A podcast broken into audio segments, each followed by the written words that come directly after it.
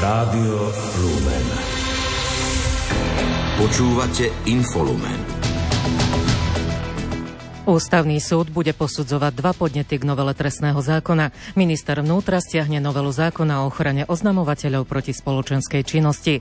Spolok svätého Vojtecha predstavuje v koncertnej sieni Klarisky v Bratislave audiobibliu. Ide o kompletné vydanie starého a nového zákona.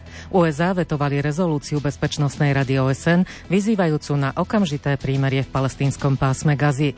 Pri počúvaní Infolumenu vás vítajú Peter Ondrejka a Iveta Koreková. Domáce spravodajstvo. Návrh prezidentky Zuzany Čaputovej na posúdenie ústavnosti novely trestného zákona bol na ústavný súd doručený včera večer. Potvrdila to dnes hovorkyňa ústavného súdu Martina Ferencová, podľa ktorej bol návrh doručený prostredníctvom e-schránky. Sudcom spravodajcom danej veci je pán sudca Peter Straka. Vo veci sa vykonávajú nevyhnutné procesné úkony a aktuálne nie je možné určiť termín jej predbežného prerokovania. Lehota na prerokovanie a rozhodnutie vo veci samej nie je stanovená. Po nevyhnutnej administrácii bude návrh zverejnený na webovom sídle Ústavného súdu. Hlava štátu v ňom navrhla aj pozastavenie účinnosti zákona, kým súd o jej návrhu nerozhodne. Prezidentka v podaní napáda aj proces príjmania zákona v skrátenom legislatívnom konaní a aj jeho obsah. Aj skupina opozičných poslancov Národnej rady z SAS, KDH a Hnutia Slovensko doručila dnes na ústavný súd podanie v súvislosti so schválenou novelou trestného zákona. Na viac ako 80 stranovom podaní sa podľa poslankyne Márie Kolíkovej z SAS dôsledne zaoberajú aj tým, že neboli splnené podmienky na skrátené legislatívne konanie a spôsob príjmania novely v parlamente. Okrem toho, že v tomto návrhu poukazujeme na závažné procesné pochybenia, ktoré nastali. To znamená nielen to, že neboli tu dôvody na skrátené legislatívne konanie a že ten proces, tá rozprava, to hlasovanie, ako tu prebiehalo, bolo v rozpore so zákonom, tak e, namietame aj obsah tejto právnej úpravy. Namietame v prvom rade, že tento trestný zákon vlastne znamená faktickú amnestiu a zákonodárny zbor, parlament si tu vlastne osobuje niečo, čo mu vôbec neprináleží v rámci delby moci. Amnestia by bola podľa Kolíkovej udelená v stovkách vecí, ktoré nie sú nejako vyhodnotené s dosahom na práva obetí. Skupina opozičných poslancov namieta aj zrušenie úradu špeciálnej prokuratúry. Podľa Kolíkovej by zajtra malo zasadať plénum ústavného súdu. Obe podanie, vrátanie toho, ktoré podala prezidentka Zuzana Čaputová, by podľa Kolíkovej mohli na ústavnom súde spojiť a už na tomto zasadnutí prijať na ďalšie konanie. Poslanci Národnej rady pokračujú od dnes rána v 9. schôdzi. V úvode dňa prebrali opozičnú novelu zákona o disciplinárnom poriadku Najvyššieho správneho súdu, ktorú podali poslanci z PS. Poslanci mali pôvodne dnes ráno začať rokovať o návrhu na skrátené legislatívne konanie k vládnej novele zákona o ochrane oznamovateľov proti spoločenskej činnosti. Minister vnútra Matúš Šutaj sa však z rokovania ospravedlnil, čo vyvolalo prekvapenie u opozície. Podľa poslanca Gábora Grendela sa o tejto novele rokuje v skrátenom legislatívnom konaní už od decembra. V tomto návrhu na skrátené legislatívne konanie vláda tvrdí, že urýchlene treba zmeniť zákon o ochrane oznamovateľov, lebo sa, citujem, nadmerne využíva až nadužíva inštitút chráneného oznamovateľa. Všetci vieme, že to nie je pravda nič sa nenadužíva. Vláde sa len nepáči, že inštitút chráneného oznamovateľa sa pokúšajú využiť aj policajti, ktorých sa potrebuje táto vláda zbaviť. Vláda to však vidí každopádne inak a už na decembrovú schôdzu parlamentu zaradila toto skrátené legislatívne konanie, aby zákon o ochrane oznamovateľov zmenila.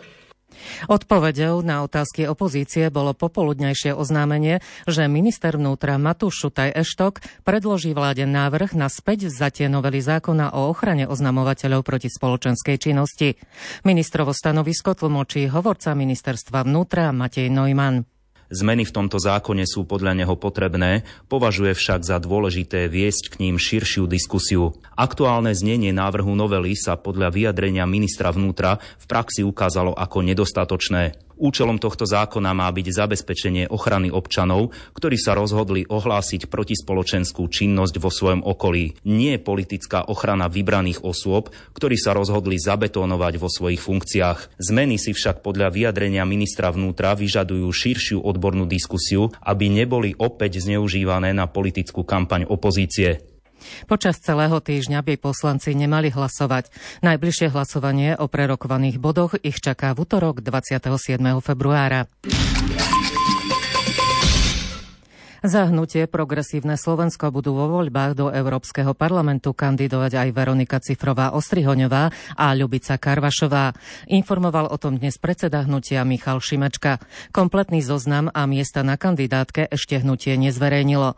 Ľubica Karvašová pripomenula svoje fungovanie v diplomácii, ale aj dôvod, prečo sa rozhodla kandidovať. Slovensko sa dnes vzdialuje od Európskej únie. Preto aj ľudia ako ja sa cítia zodpovední zabojovať za Slovensko a zabojovať za myšlienky Európskej únie tu doma, ale zabojovať za ne aj v Bruseli a Štrasburgu. Na popredných miestach kandidátky majú byť podľa predsedu hnutia Michala Šimečku doterajšie europoslanci Martin Hojsík a Michal Viezik. Kandidátku povedie expremiér Ľudovít Odor. A tá druhá vec, ktorú chcem povedať, je tiež veľmi dôležitá a to je to, že do Európskeho parlamentu nebude za PS kandidovať nikto z poslaneckého klubu Progresívneho Slovenska. A ja si veľmi vážim rozhodnutie našich poslancov a poslanky nekandidovať, zostať, zotrvať v poslaneckom klube. Politické strany alebo koalície môžu podávať kandidátne listiny do volieb do Európskeho parlamentu najneskôr 10. marca do polnoci. Krátko z domova. Ministerstvo spravodlivosti zrušilo aktuálnu dotačnú výzvu na podávanie žiadosti o poskytnutie dotácie v programe Ľudské práva 2024 za lokáciou takmer 770 tisíc eur. Prostriedky plánuje použiť na pomoc obetiam násilia. Výkonný výbor komory mimovládnych neziskových organizácií protestuje proti zrušeniu tejto dotačnej výzvy. Predseda komory Marcel Zajac avizoval, že na najbližšom rokovaní Rady vlády pre mimovládne neziskové organizácie bude komora žiadať od kompetentných vysvetlenie. Agrorezort bude ceny potravín porovnávať u agropotravinárov. Slovenská obchodná inšpekcia u obchodných reťazcov. Informovali o tom minister pôdohospodárstva a rozvoja vidieka Richard Takáč a minister financií Ladislav Kamenický, ktorí diskutovali dnes na pôde ministerstva pôdohospodárstva a rozvoja vidieka o cenách potravín. Porovnávania budú robiť na štvrťročnej báze. Jeseniová lekárska fakulta Univerzity Komenského a Univerzitná nemocnica Martin sa dohodli na prevode pozemkov potrebných na výstavbu novej Martinskej nemocnice. Potvrdilo to ministerstvo zdravotníctva s tým, že bude formálne zrealizovaný v priebehu najbližších dvoch týždňov. V prípade novej nemocnice v Martine ide podľa ministerky zdravotníctva Zuzany Dolinkovej o zásadný posun a veľmi pozitívnu správu.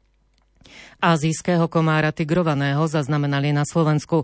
Ide o jeden z najnebezpečnejších inváznych druhov komára, ktorý sa v kontinentálnej Európe vyskutuje. Druh tohto invázneho komára potvrdilo Biomedicínske centrum Slovenskej akadémie, akadémie vied. Prokurátor úradu špeciálnej prokuratúry zrušil uznesenie o vznesení obvinenia v kauze Gorila. Vec vrátil na nové konanie a rozhodnutie vyšetrovateľovi Národnej kriminálnej agentúry. Vyšetrovateľka špecializovaného týmu Gorila v roku 2022 obvinila finančníka Jaroslava H. a ďalších štyroch ľudí zo založenia, zosnovania a podporovania zločineckej skupiny. Medzi obvinenými bola aj bývalá šéfka Fondu národného majetku Anna B. a exminister hospodárstva Jirko M. Dôvodom zrušenia obvinení v kauze Gorila boli podľa prokurátora, prokurátora úradu špeciálnej prokuratúry Alexandra Feníka čisto formálno-procesné chyby v konaní.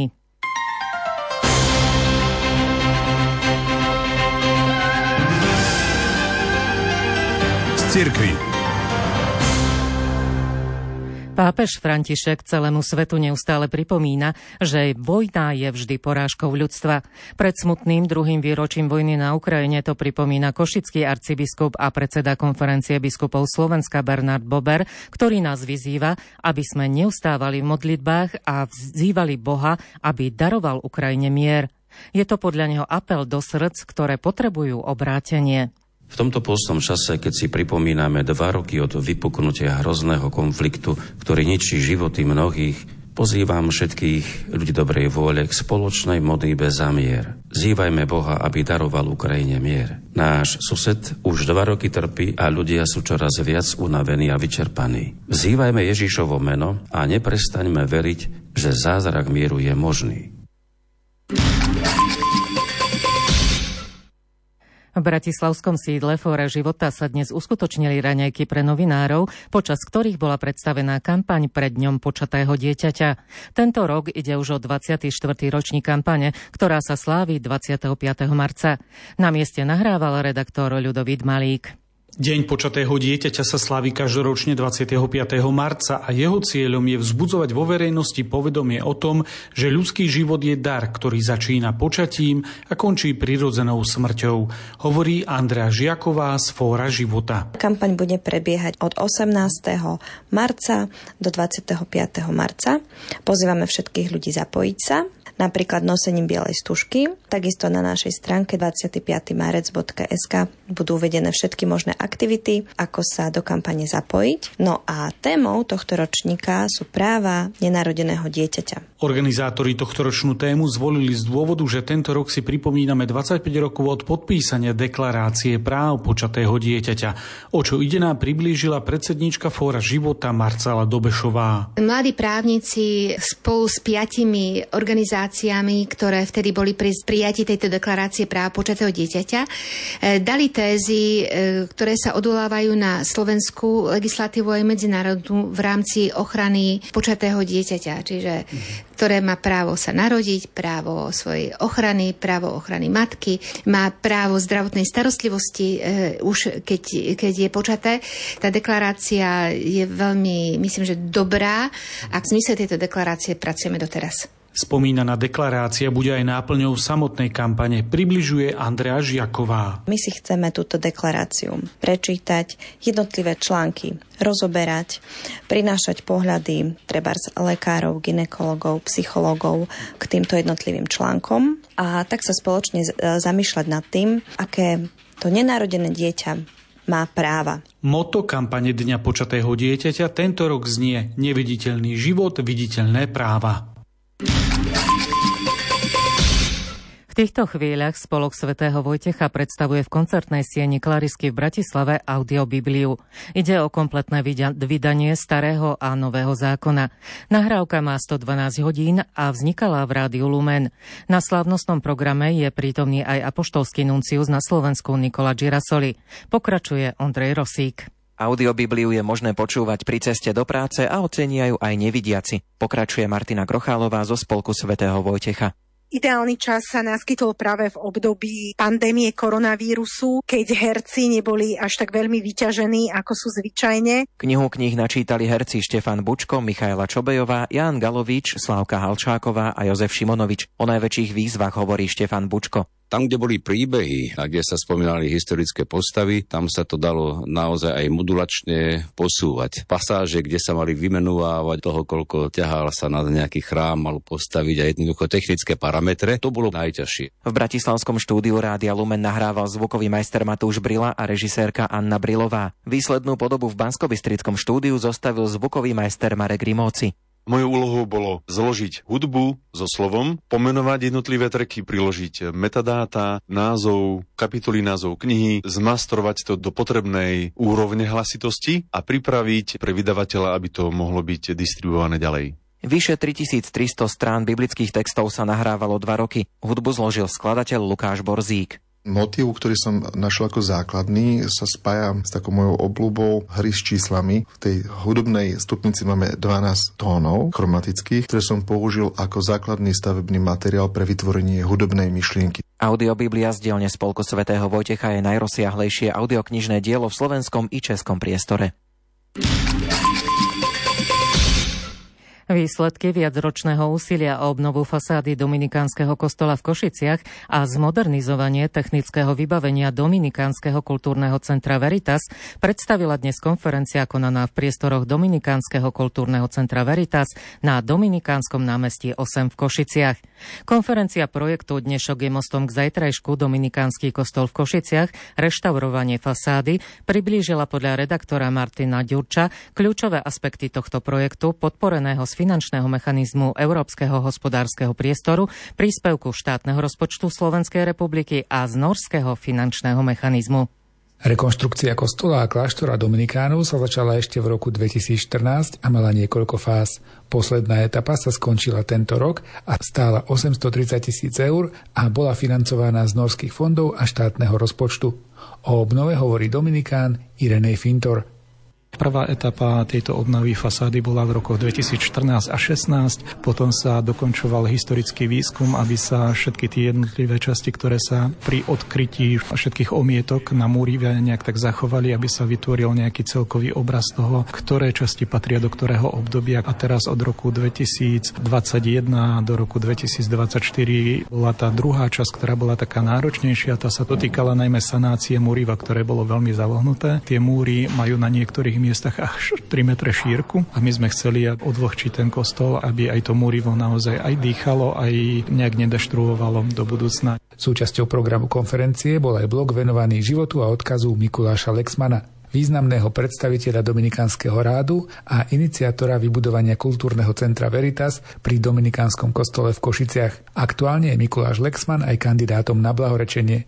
V akej fáze je proces, hovorí postulátor procesu Dominik Lec. Tento proces je nesmierne zložitý a momentálne sa pripravuje otvorenie jeho dieceznej fázy pod vedením e, nitrianského biskupa Viliama Judáka. Takže všetky procesné úkony sú rozbehnuté, ale je to dosť zložité a chce to určitú trpezlivosť a čas. Ale ak sa to má uberať správnym smerom, tak ten čas nie je ohrozený. Dominikáni plánujú sprístupniť kostol v Košiciach pre turistov, podobne ako je to aj v dome Sv. Alžbety. Okrem iného budujú aj turistické informačné centrum. Správy zo sveta.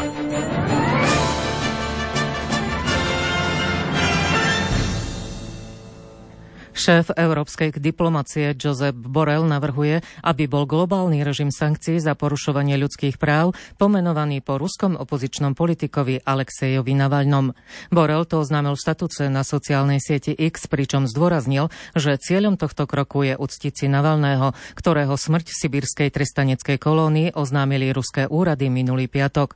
Za nové sankcie proti Rusku sa podľa redaktora Jozefa, Jozefa Pikulu už vyslovilo viacero krajín vrátane Ruska, brániacemu sa Ukrajine. Ukrajinský premiér Denis Šmihal vyzval po smrti Alexeja Navalného dnes v Tokiu Európsku úniu a Japonsko na uvalenie nových ekonomických sankcií proti Rusku. Jeho výzva prišla potom, čo niektoré členské štáty EÚ po smrti Navalného tiež žiadali nové cielené sankcie a americký prezident Joe Biden varoval, že Moskva bude čeliť následkom. Podľa Šmihaľa žiadajú zavedenie sankcií v ekonomických záležitostiach, v ekonomických sektoroch a v politických sférach proti jednotlivcom. Ako ďalej uviedol v Tokiu, kde sa stretol s premiérom Fumiom Kišidom na diskusii o obnove Ukrajiny. Kiev očakáva, že americký kongres podporí balík pomoci, ktorý zaistí Ukrajine vojenskú podporu v boji proti ruskej invázii. Ukrajina má totiž teraz nedostatok munície, predovšetkým munície dlhého doletu, ktorá pomáha zasahovať ruské zásobovacie trasy. Šmihal pripomenul, že toto je existenčná vojna demokracie proti autokracii. Rusko v nedeľu oznámilo, že ovládlo ukrajinské mesto Avdívka, čo je najväčší bojový úspech Rusov od pádu Bachmutu v Lani v máji.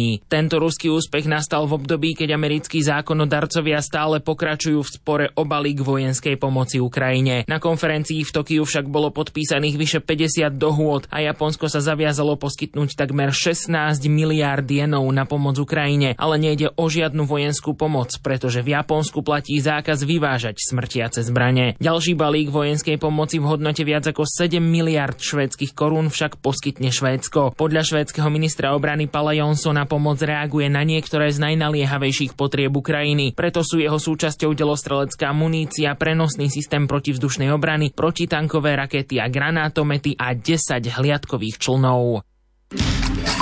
Krátko zo sveta. Kremel dnes odsúdil vyhlásenie vdovy po ruskom opozičnom lídrovi Alexejovi Navalnému, podľa ktorej je za smrťou jej manžela ruský prezident Vladimír Putin. Podľa hovorcu Kremľa Dmitria Peskova sú to úplne nepodložené a grobianské obvinenia proti hlave ruského štátu. Peskov tiež odmietol výzvy Európskej únie na medzinárodné vyšetrovanie Navalného smrti. Európska komisia dnes oznámila, že na humanitárnu pomoc pre ľudí postihnutých vojnou Ruska proti Ukrajine na rok 2024 vyčlenila počiatočnú sumu 83 miliónov eur. Komisia pripomenula, že cielené útoky Ruska na energetickú a civilnú infraštruktúru Ukrajiny, ako sú nemocnice, školy a rozvodné siete, vážne bránia Ukrajincom prístupe k základným službám. Švédsky premiér Ulf Kristersson sa v piatok Budapešti stretne s predsedom maďarskej vlády Viktorom Orbánom v spojitosti s hlasovaním maďarského parlamentu o členstve Švédska v NATO. Predseda parlamentnej frakcie maďarskej vládnej strany Fides Matej Kočiš dnes na sociálnej sieti oznámil, že požiadal predsedu parlamentu, aby zaradil ratifikáciu vstupu Švédska do NATO do programu prvého dňa jarného zasadnutia, ktoré sa začína budúci pondelok. David Cameron sa včera stal prvým ministrom zahraničných vecí Spojeného kráľovstva, ktorý za posledných 30 rokov navštívil Falklandské ostrovy. Jeho návšteva sa koná krátko potom, ako Argentína vyzvala na rozhovory o ich budúcnosti a avizovala, že chce, aby sa vrátili pod jej správu. Miestni obyvateľia si pritom želajú zostať britskými občanmi. Izrael v noci na dnes opäť letecky útočil na pásmo Gazy. Dianiu v tejto enkláve sa dnes venuje Bezpečnostná rada OSN, ktorá má hlasovať o rezolúcii, ktorej súčasťou má byť aj humanitárne prímerie. O obsahu oboch rezolúcií, ale aj o situácii v palestínskom pásme Gazy informuje Ivo Novák. Bezpečnostná rada OSN dostala dva návrhy. Alžírsky žiada okamžité humanitárne prímerie a bezpodmienečné prepustenie všetkých rukojemníkov zadržiavaných hnutím Hamas v pásme Gazy. USA, kľúčový spojenec Izraela, s týmto návrhom nesúhlasia. Zástupca americkej veľvyslankyne pri OSN Robert Wood v tejto súvislosti uviedol, že jeho schválenie by ohrozilo diplomatické rokovania o prepustení rukojemníkov.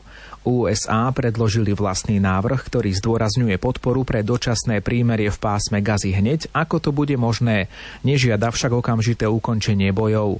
Takisto vyjadruje znepokojenie nad situáciou v meste Rafah na hranici s Egyptom. Upozorňuje tiež, že rozsiahla pozemná ofenzíva Izraela povedie k ďalšiemu vysídľovaniu a spôsobí škody v radoch civilistov. Podľa diplomatických zdrojov by však tento návrh mohlo vetovať Rusko ako jeden z piatich stálych členov Bezpečnostnej rady OSN. Členské štáty Európskej únie s výnimkou Maďarska v spoločnom vyhlásení včera vyzvali na okamžitú humanitárnu prestávku vo vojne medzi Izraelom a Hamasom. Izrael vyzvali, aby neútočil na mesto Rafah, do ktorého sa pred bojmi uchýlilo takmer 1,5 milióna palestínčanov. Rafah je aj hlavnou vstupnou bránou pre humanitárnu pomoc z Egypta. Izraelské útoky stiažujú humanitárne operácie a dodávky potravín sú narúšané pravidelnými uzávierkami hraníc. Detský fond OSN tejto súvislosti varoval, že alarmujúci nedostatok potravín, zhoršujúca sa podvýživa a prudké šírenie chorôb môžu v palestínskom pásme Gazy spôsobiť explóziu detských úmrtí. Podľa najnovších informácií Spojené štáty vetovali rezolúciu Bezpečnostnej rady OSN, ktorá vyzývala na okamžité prímerie vo vojne medzi Izraelom a Hamasom v palestínskom pásme Gazy.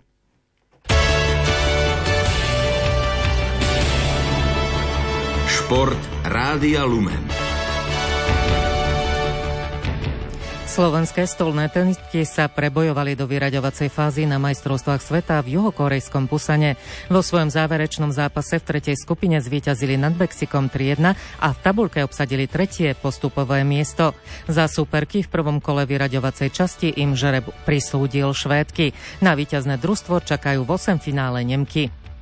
Slovenskí stolní tenisti sa s majstrovstvami sveta družstiev v Pusane rozlúčili víťazstvom. Vo svojom záverečnom zápase v šiestej skupine zdolali dnes Portoriko 3-2 a obsadili v tabulke štvrté miesto. Šancu na postup stratili už pred stretnutím. Do vyraďovacej fázy sa prebojovali len prvé tri týmy z členej skupiny.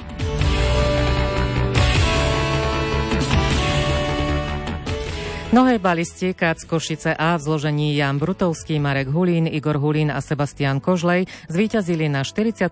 ročníku slovenského pohára Open v Humennom.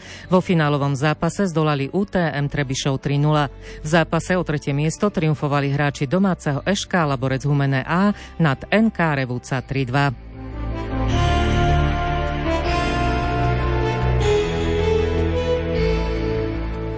Slovenská spieračka Nikola Seničová sa umiestnila na 12. mieste v kategórii do 87 kg na majstrovstvách Európy v Sofii. V dvojboji dosiahla súčet 215 kg, keď trhu dostala nad hlavu 97 a v nadhode 118 kg. Jej krajanka Lenka Žembová skončila na 13. mieste. Suverénny triumf dosiahla Norka Koandová, ktorej dvojboj znamenal 280 kg. Slovenský reprezentant Karol Sámko obsadil 13. miesto v kategórii do 96 kg. Vo výkonnostne slabšej B skupine dosiahol dvojbojý súčet 331 kg, keď v trhu dostal nad hlavu 140 a v nadhode 191 kg.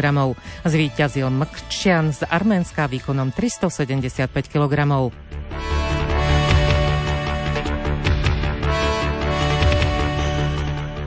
Slovenská tenistka Šmidlová neúspela v prvom kole dvojhry na hardovom turnaji VTA 125 v mexickom Nuevo Vallarta. V pozícii nasadenej jednotky prehrala s Američankou Vikriovou 2-6 a 0-6. Z VRNK trénera Ladislava Simona počas celého zápasu nevychádzalo podanie a na returne nedokázala využiť ani jeden zo štyroch breakbalov.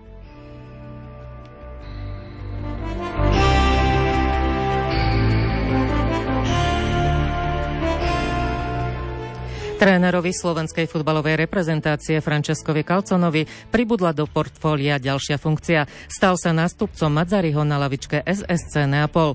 Talianský tým povedie už zajtrajšom úvodnom osemfinálovom zápase Ligy majstrov proti FC Barcelona. Jeho angažovanie potvrdil šéf klubu De Laurentiis. Slovenský futbalový zväz, ktorým sa minulý týždeň dohodol na zmluve minimálne do roku 2025, mu za vopred stanovených podmienok povolil pôsobenie v SSC do konca prebiehajúcej klubovej sezóny.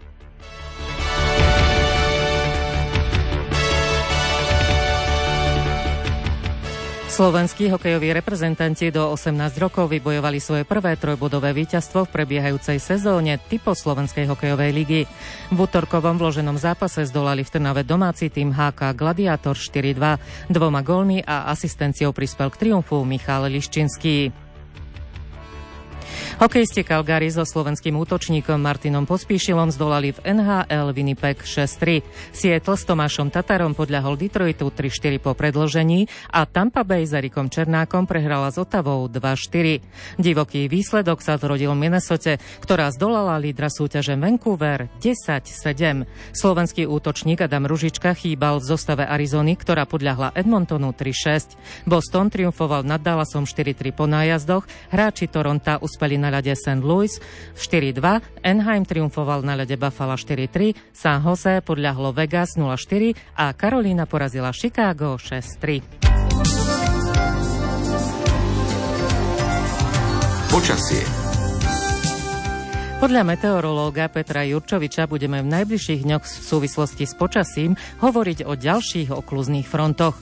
Ovplyvne Aspoň tri alebo štyri za sebou idú od Atlantiku k nám, takže treba rátať naďalej, že sa sem tam vyskytnú zrážky, ale také okluzné fronty tie nezvyknú mať veľa zrážok, takže ani teraz by to tak asi nemalo byť. Vďaka tomu, že bude aj oblačnosť, tak na severe by to malo byť asi tak 0 minus 4, ale na juhu 0 plus 4 alebo aj plus 5 stupňov. No, čiže teplotne zase bez nejak nejaké veľké zmeny a cez deň v stredu prechodne až zamračené, budú aj zrážky, miestami dážď a na severe v horských oblastiach tam by malo snežiť. Treba aj Štrbské pleso, predpokladám, že bude od sneženie, alebo na Roháčov, alebo tam tie stredné vyššie horské polohy. Ale v nížinách stále 10, 11, 12 stupňov. Scenár Infolumenu sa vyčerpal, ale napríklad už o 20. hodiny vás pozývame počúvať reláciu Duchovný obzor. Venovaná bude po synodálnej apoštolskej exhortácii Sviato z lásky od pápeža Benedikta XVI. Hosťom relácie bude Anton Adam, prednášajúci v kňazskom seminári svätého Gorazda v Nitre. Za pozornosť vám v tejto chvíli ďakujú a príjemný večer prajú Peter Ondrejka a Iveta Kureková.